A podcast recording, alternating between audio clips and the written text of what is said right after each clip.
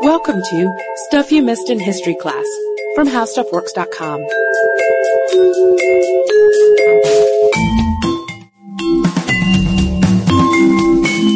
Hello and welcome to the podcast. I'm Katie Lambert. And I'm Sarah Dowdy.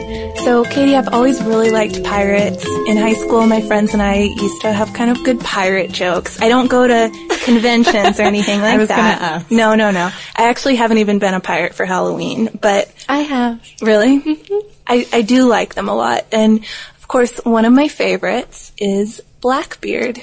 Well, I've got you covered because the one Halloween I was a pirate and then this past Halloween I was Abraham Lincoln and wore a big black beard. But mine did not have candle wicks in it, unlike Blackbeard. Blackbeard was one of the most feared pirates in history, and it's no wonder with the smoking fuses and the sashes full of pistols and Six cutlasses. pistols across the chest. He definitely mastered the art of intimidation. And he did a lot to keep that reputation up. He wanted people fearing him, although we don't have any evidence that he ever killed anyone who wasn't trying to kill him. But when you're a fearsome pirate, that's not exactly the kind of rumor you want to spread around. No, so. the intimidation kind of saves you a lot of work. You you just fire a few warning shots and the ship gets handed over to you. You don't have to go through the trouble of actually fighting and swashbuckling. So every story that spreads around, like Blackbeard slicing off a passenger's finger when he wouldn't give him his ring, that all builds up to the great Blackbeard legend. But of course, Blackbeard wasn't always a pirate, and he obviously had another name. He was born probably in Bristol, England, although that's debated, around 1690 as Edward Teach, Or possibly Edward Thatch. No one's quite sure. which will be a theme in Blackbeard's life. Somebody who's so surrounded in legend, there's going to be a lot of conflicting information about him. So Teach enlisted as a privateer for the British in the War of Spanish Succession, which went from 1701 to 1713. Privateers were right on the cusp of legal. The British government obviously wanted to have as big of a navy as possible, but they could enhance it a little bit with privateers, which were allowed to sack French and Spanish ships and take a share of the booty for themselves. Which would help you develop your pirating skills. But of course, the war comes to an end eventually, and privateers are no longer allowed to go around sacking French and Spanish ships. And there are a lot of people out of work, and some of them end up turning to piracy. And the golden age of piracy was the late 17th to the early 18th centuries.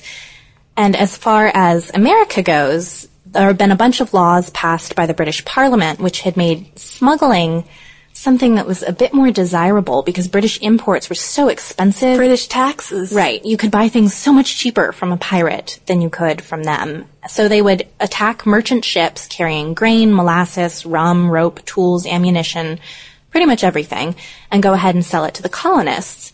And because North Carolina's Outer Banks have shallow sounds and inlets, it was a pirate's favorite hideout place, which is where Blackbeard established his home base. But that wasn't until 1718, and before that, he had to get in some more pirate training. He did, and he did that with Captain Benjamin Hornigold in the Caribbean. So in Blackbeard's sort of apprenticeship almost with Hornigold, they depart together and plunder a bunch of Spanish and British ships of their cocoa and cordwood, sugar, rum, molasses, all of these useful things. It's not so much the gold treasure and jewels we no, think which of. of course is what you think of when you think of Blackbeard, buried treasure, but you might just be finding rum and sugar instead. Yeah, and during this time, Teach gets his first captaincy of a small sloop, and then the big guns come out when Hornigold's fleet attacks a French slave ship called the Concorde that was bound for Martinique. And Teach makes this his flagship and renames it Queen Anne's Revenge. And it only had 14 guns to start with, so he added a bunch to make it up to 40 because, you know, you need your guns when you're a pirate. It's more than 80 feet long, there are three masts, and he also installs a cannon. And Teach probably took this ship with his classic intimidation methods rather than a bloody fight. It's likely he just fired some warning shots and hoisted up the pirate flag and you know, the guys surrender. They don't want any trouble with Blackbeard. But the captain of the Concorde also reported when he got back to France that Teach gave him a sloop to finish transporting his cargo of slaves, which I was surprised to hear that. I always imagined pirates making you walk the plank Right. and But that sounded very gentlemanly, we thought. And Hornigold couldn't be Blackbeard's teacher forever because after the war, the British government wanted to get rid of all their pirates. So they got an officer named Woodes Rogers and hired him as the governor of the Bahamas and told him he'd better get rid of the pirates. So he said he would grant pardons to pirates who agreed to walk the straight and narrow. And Hornigold is one of the ones who agreed and he became a pirate hunter. But that's okay with Blackbeard by now because he's really struck off on his own and starts patrolling the Virginia and Carolina coasts. for his reign of terror from 1716 to 1718. So we've already mentioned that the Outer Banks is a fantastic place for pirates just because of how it's designed, but it was also a great place for Blackbeard himself because he met a lovely corrupt politician by the name of Charles Eden there, who would allow him clemency in exchange for very generous bribes. So in addition to the excellent geography of North Carolina and the corrupt governor, um, he's Blackbeard actually ends up being kind of a folk hero. The people of North Carolina, they're not the wealthy rice growers or tobacco growers like South Carolina or Virginia. So they're more okay with this deal where they get essentially duty free goods from Blackbeard in exchange for sort of letting him letting him hang in the Outer Banks. And he, the folk hero stuff also comes from Blackbeard's challenge to the oppressive authority. He's lauded for sticking a hot poker into the eye of a British official, which sounds pretty awful. But I feel like that's a running theme in all the stuff that we've done about gangsters and outlaws in any way. Part of it is public opinion of them being the hero who's the only one who's willing to go up against corrupt authority. But it also seems that that opinion always turns at some point. The the outlaw does something which just pushes the reputation over the edge. And for Blackbeard, this is in May 1718 in Charleston. So with four vessels and as many as 400 pirates, Blackbeard captures eight or nine ships coming into and out of Charleston over about a week. And he holds the crews of the ships hostage along with their passengers. And uh, passengers, their kids on board, women on board. And um, Blackbeard demands a chest of medicine in exchange for the lives of his passengers. But Charleston takes a while to pony up. Yes, and in the meantime, the pirates have decided they're not going to get it, and they've set all the citizens up to be hanged. Like preparations are underway, they're about to die, and Charleston eventually comes up with the ransom and gets their people back, but not before the pirates have taken all of their clothing and jewelry. Yeah, they return to shore almost naked as the outraged uh, description is sent back to England.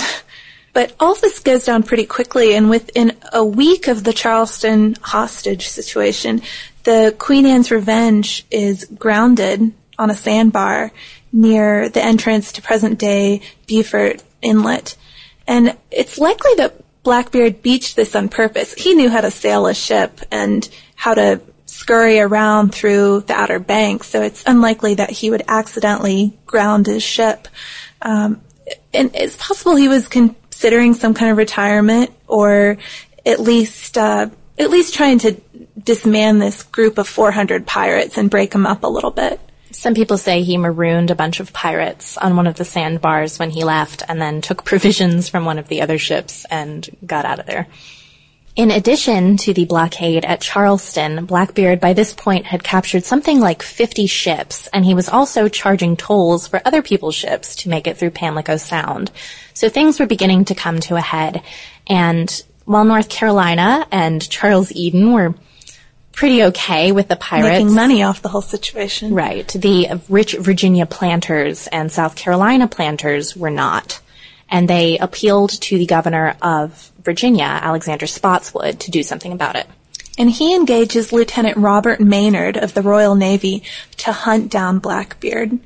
And it's not as hard as it sounds to find Blackbeard. He, he's, you know, you'd think it would be difficult to find a pirate, right?